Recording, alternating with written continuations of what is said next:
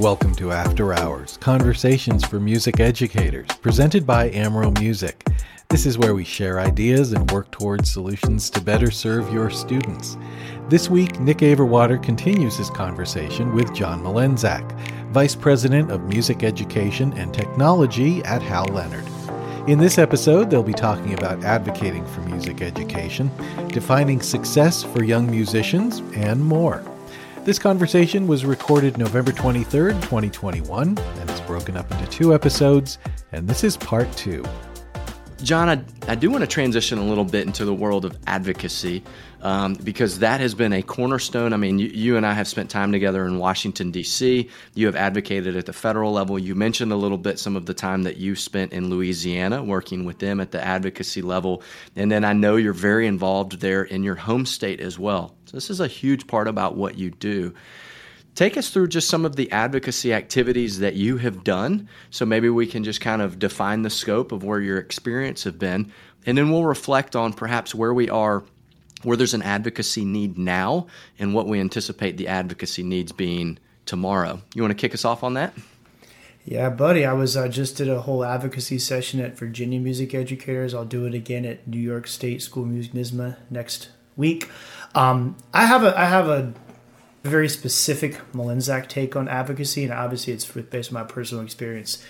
You know, you and I have worn the suits. We've looked incredibly handsome together uh, in DC. I mean, y'all incredibly handsome. I mean, this me me and Nick together is is just like sorry, traffic stopping in DC. Cabs are wrecking. It's insane. But we've gone and we've done the meetings. we've we're very humble too. We've done the meetings in DC, and that's super valuable, right? Like you know, I don't think there's a better advocate for policy and funding and legislation than what NAMM and NAFME are doing. That's incredibly valuable. You know, we have, and with ESSER and what we've, there, there's amazing, you know, the Music Ed Now team and what Hal Leonard Yamaha, like all these people have done with that. That's all phenomenal. Like, I don't think I need to recreate those moments because they're, they're already being done so well. So my advocacy plea is that everything we do as a music educator is an opportunity for to advocate for the purpose, the real purpose of music education, why it matters. And so, what I would say on this podcast to, to sum up my longer presentations is our, our responsibility as educators, as advocates, is to unpack and break down and create understanding in our communities about the underlying benefits of what people see because we bring people see kids playing instruments. Parents see their credit card bills going up at the music store. Parents see having to run around town to get the after school rehearsal to pick one kid up from soccer to drag him here. You know, we see the kids play in the concert. Your administrator walks in and they see you waving a stick, right? That's what they see in the very few moments that they see that. We bring kids to sing at the state capitol, we bring kids to perform for the community, and we see them playing instruments and we clap. And we might even do the, oh, that's so sweet. Bless you, honey. You're so cute when you play that tune and you dress up so pretty, right? That's what people see. But what they don't see is where that kid started or or how they blossomed out of this like really nervous child into this amazing performer or how they've learned to be a better version of themselves and the relationships they build and the friendships and how self-aware they are now and how responsible they are and how socially they are aware because they've learned to listen in an ensemble and expose their own playing and take criticism and we need to explain that. So when you're at the concert that's coming up, everyone that's listening prior to the holiday concert, unless this comes out after that, it might come out after, but you have a concert coming up. Do you take any time to get on the mic when the when the kids are rotating to say, parents, let me explain what your kids experienced this year, or better yet, have some kids get up and have them write it and read to the parents. This is where I started music, and this is where I am now. Like if we don't tell that story, they're never to get it. So as we advocate, as we advocate by playing music for people, that's a beautiful thing. But don't assume for a second that they know the real intrinsic, like powerful value under that. It's our job to tell everyone. So every time we play music for people, every time we give an assignment, every time the parents are in front of us or talking to our principal about what we're doing musically, take that opportunity to explain what really is happening about the development of that child's life and why music's valuable and certainly don't assume they know it Because again, they're not musicians. They haven't lived the music life that we have. They haven't had their lives changed by music. So we kind of assume everyone understands that's what's happening. They don't. Explain it. Explain it every chance you get. And that to me is what advocacy every day is about. And that's my session title at all the states Advocacy Every Day. Mm. Ab- I absolutely love that, and I don't. I have never heard it articulated in that way. I mean, I've heard the tell the story, but I, I love the clarity that you bring with tell the story of what they see, bring clarity to what they see. So I absolutely love that. You gave a few examples. Let's go a little bit deeper on that. You know, give, give me some more examples of where a great place to advocate, what that looks like, the keys to success in those particular examples, so that we don't miss any of these wonderful opportunities that seem to be happening. Based on what you're telling me, they're already happening. We just have to help tell that story, help help break that down. Yeah, you know, to me, the easiest way to do it is to assign the kids to do it. You know, when we make assignments, we make an assessment. My my ending i'm going to give you like the big climax to all my advocacy presentations. I have this one slide that just i get to the point i build it up and i just put up this slide and i stop talking for a minute which you know is a rare thing but i actually do and it says simple sentence music is not created for a teacher to grade. And let's just think about that. If we assign our students to go home and play this piece for your mama if if the assessment is the student type it in the Google form, name five people who smiled when you played this for them. You just played this beautiful concert. Who are 10 people in your family and life who would love to hear the music you made who would benefit? How would your grandma benefit from seeing the video of your concert? What if that was an assignment? Right? Not you missed three notes so you got a 97 instead of 100. Like that to me is the easiest way. Because then suddenly kids are out there sharing their music with others and they're realizing and we're assessing them on their ability to to spread music to make joy. And kids every time I've you know every success with kids, they want to perform. They want to get they want to be recognized. They live in a world where adults tell them everything all the time what they can do, what they did wrong, what they can't do this, dress like this, wear this, don't do that, ask to go to the bathroom, raise your hand, don't raise your hand, sit still, blah, blah, blah, right? But you know what they do in their free time? They take music and they get the ring light and they dance and they add text and they add audio and they share musical clips. They perform for each other. That's all they do on TikTok. They perform and they want likes. They just want to perform and they just want the likes. So in music, they're performing every day. Take what they're doing in class and have them perform it for others, right? Even and it doesn't have to be on big air quotes here, ready. If we're learning a piece of music in class and their first sight read it and it was a train wreck and it's 2 weeks later and they could finally kind of play the melody, hey, tonight go home and take that flute and and play make and, and play the first time like show them how you played it the first time and miss all the notes and then show them what you can do now and show your mama how much better you've gotten two weeks. Why isn't that an assignment? And that's it. And you get a hundred for doing that. Like i think that changes the game.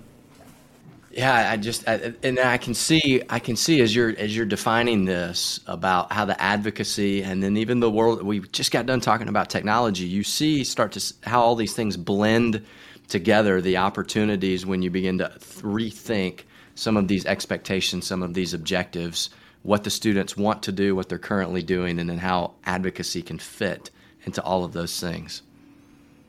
I'd tell you, TikTok to me, I mean, first of all, the, the logo is a music note, right? It's a music app first.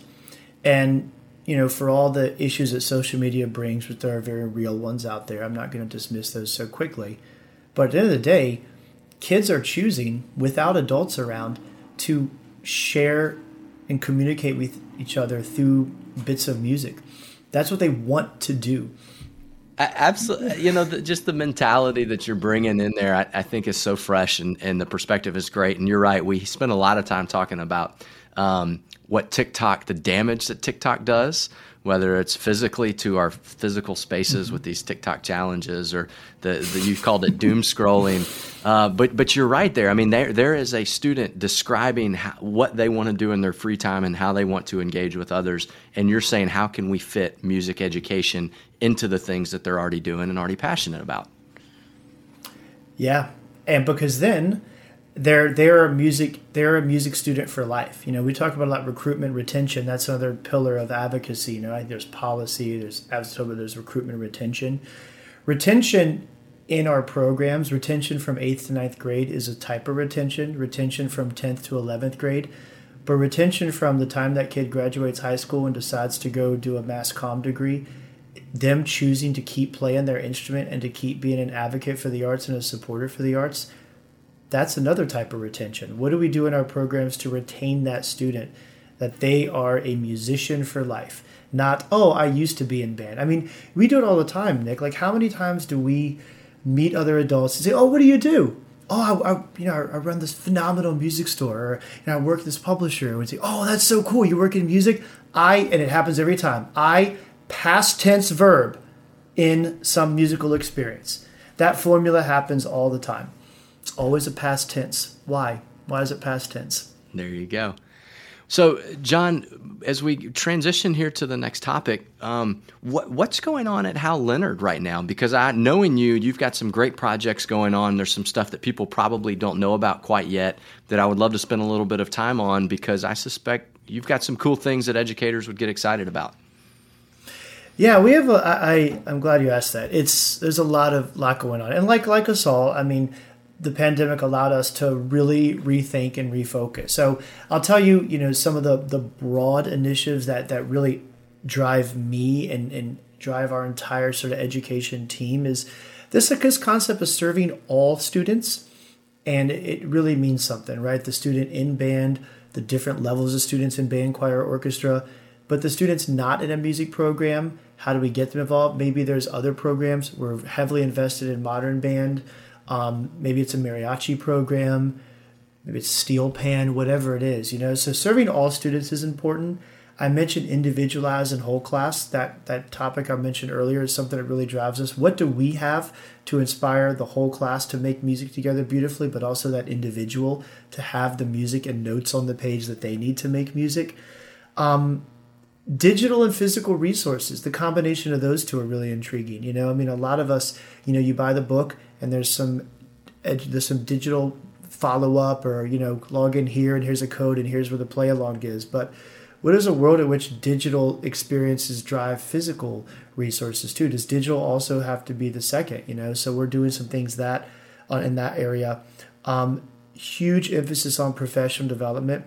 We recognize that we have to build up education. And so, sending clinicians, one of the things I'm really focused right now is being able to make sure that, you know, as Hal Leonard exhibits and has clinicians in almost every state MEA, how do we allow Washington State to gain from the knowledge of someone who lives in New Jersey or Oklahoma to, you know, expand upon something that's going on in Arizona? You know, so a lot of these are really internal state things, but if you need a rock star clinician, if you want a keynote clinician from anywhere in the country, call me.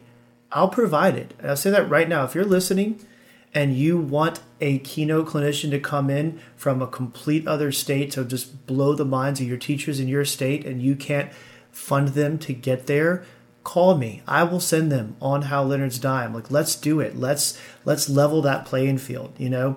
So some specific examples, right? Our essential elements method. We've had this essential elements online interactive component forever. During the pandemic, a lot of people started signing up for it. Like, oh yeah, I've never actually logged on to the online part. Wow, there's so much cool stuff. That's now actually free. You can sign up for Essential Elements Interactive as a free trial, not even a trial, a free account. And you can access the video recording assessments, the audio assessments, the ability to connect with your students. You know, you get sample content. We have bonus songs now you can unlock the full music studio with the book that you have. We're also now adding all these bonus songs. So there's like we just launched a bunch of Charlie Brown Christmas this week. Um, there's some Avengers stuff in there. Like if kids are in there making music, we know how many notes and rhythms they do. Hey, by the way, here's your book one level uh, other cool things you can play, and we're rotating those really, you know, almost monthly now because we want people to access that. Um, our performance assessment technology has been just flying. Sound check's been amazing. We really built that on top of Noteflight because we want kids to be able to create and assess at the same time. our Essential Elements music class, um, elementary general music product, we have revamped all the lessons to treat social emotional learning and musical concepts equally. And this is something that's interesting. We did a lot of deep diving on social emotional learning, and I can't thank Scott Edgar enough for his guidance.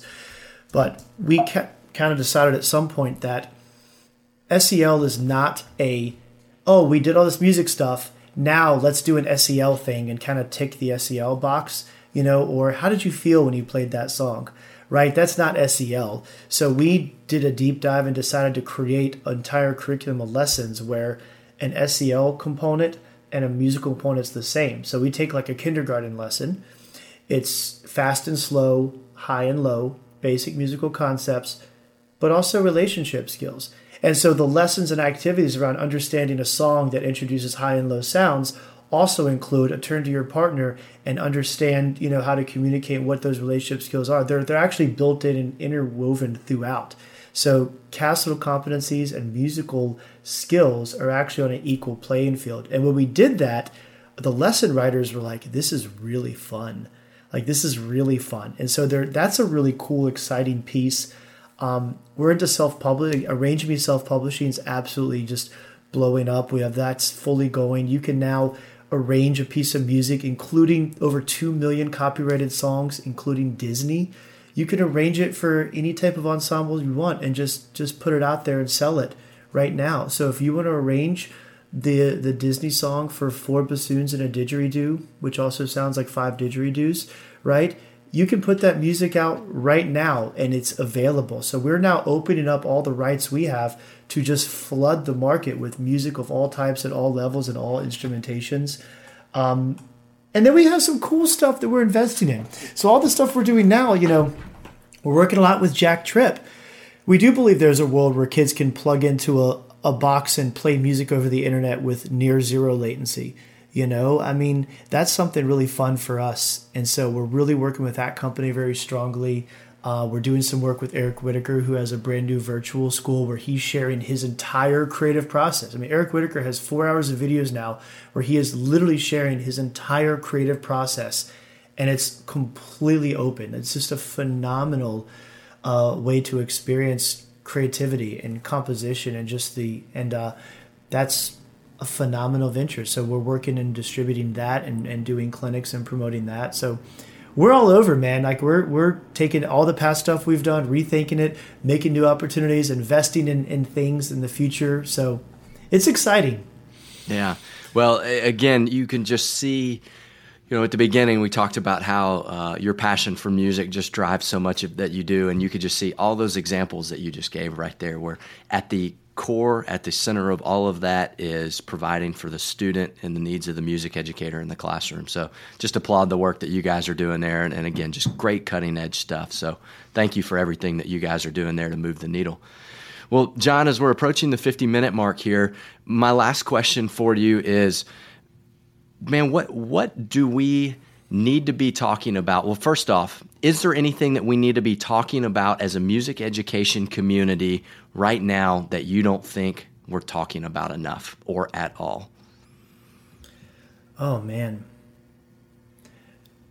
Um the first thing that comes to mind is the traditional music education community is really, you know, most schools have a K 5 music program and those kids rotate through 30 minutes a week or sometimes twice a week or and then 6 through 12 we get that elective area.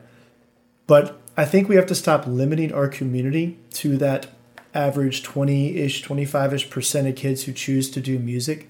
And I think we need to be thinking about how do we change every kid's life through music? And so I you know, sometimes we stop at recruiting when our programs are full, but why why don't we advocate for a second music teacher? Why aren't there five music teachers in every school to serve all thousand kids in that school instead of just the 200 that might do a music program? I think a lot of times we stop when we're at capacity, but if we focus on all the students that we need to reach, we can keep going. We can keep advocating. We can keep fighting for more funding. So I think we need to be talking about, you know, I think we're talking about the right things, but we're talking about them in this limit of the number of students we feel we can reach, but we're still are leaving a lot of students out of the equation. And there's no reason that has to happen. So think bigger than the walls around you, right? Think bigger than just your community. Now that we can make and share music online, we could share your music with anyone in the world has access to music making. Um, think bigger. Think about every every child and the music they want to make, and let's reach them all. Mm, absolutely love that mentality. Any closing thoughts or final advice you want to share here as we wrap up our conversation? Yeah, for sure. You know, it is real easy for me to sit here and say all this stuff and, and be excited about it. I recognize that it's not going to happen all night, and I reckon it, and I recognize it's not easy. But you know what? Like the best time to plant a tree was 20 years ago. The second best time to plant a tree is right now, and I am like hell bent on planting all planting all the trees I can now because this can be a world. 10 years from now, we can have 80% participation in music and we can have kids making music on Chromebooks, we can have kids making music with their voices, we can have kids playing ukulele, we can have kids whatever. Like it's not going to happen overnight, but if we don't talk about it and if we don't eat one bite of that elephant every month, it's not going to happen. So let's just keep moving forward. Let's keep moving forward. Let's not shy away because it's a big, challenging thing. Let's let's push it forward. And if we all push a little bit, we can move it forward a lot faster. Love that. And for our listeners that want to follow you and perhaps join you in eating that elephant or planting those trees, where can they find more information about you, John? Um, you can find my website's probably the easiest, johnmlynczak.com, just like it sounds, real easy to spell. Um, sure, it'll be on the website somewhere. You can Google John Mlynczak. There's not a lot of us out there. Um, that's probably the best place to to see more of my rants and all my social stuff is on there. Friend me on Facebook. I like to connect to people. I'm real open and I'll accept anyone who seems not like a creeper. So there you go. Well, johnmlynczak.com, you can find more from John. And John, just thank you so much for your passionate advocacy of music education, your thoughts, your reflections, uh, and everything that you're doing to make music accessible and equitable for all students, all 100% of them, and not just the 20% that, that we talked a little bit about today. Oh, thank you too, man. I appreciate everything you do as well. So thanks for having me on.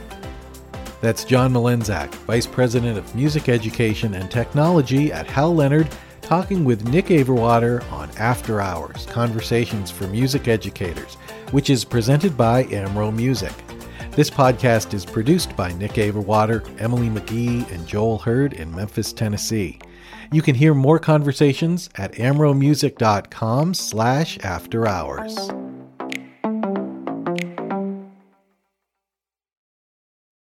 Hey, if you enjoyed today's episode, here are two easy and fast ways you can support the After Hours show. First, your five star review means a lot as it helps to boost us in the podcast rankings so that other music educators, just like you, can find us. Second, if you thought of someone that would enjoy this week's content and episode, hey, please share it with them so that they too can be a part of the After Hours community. Thanks so much, and we'll see you next week.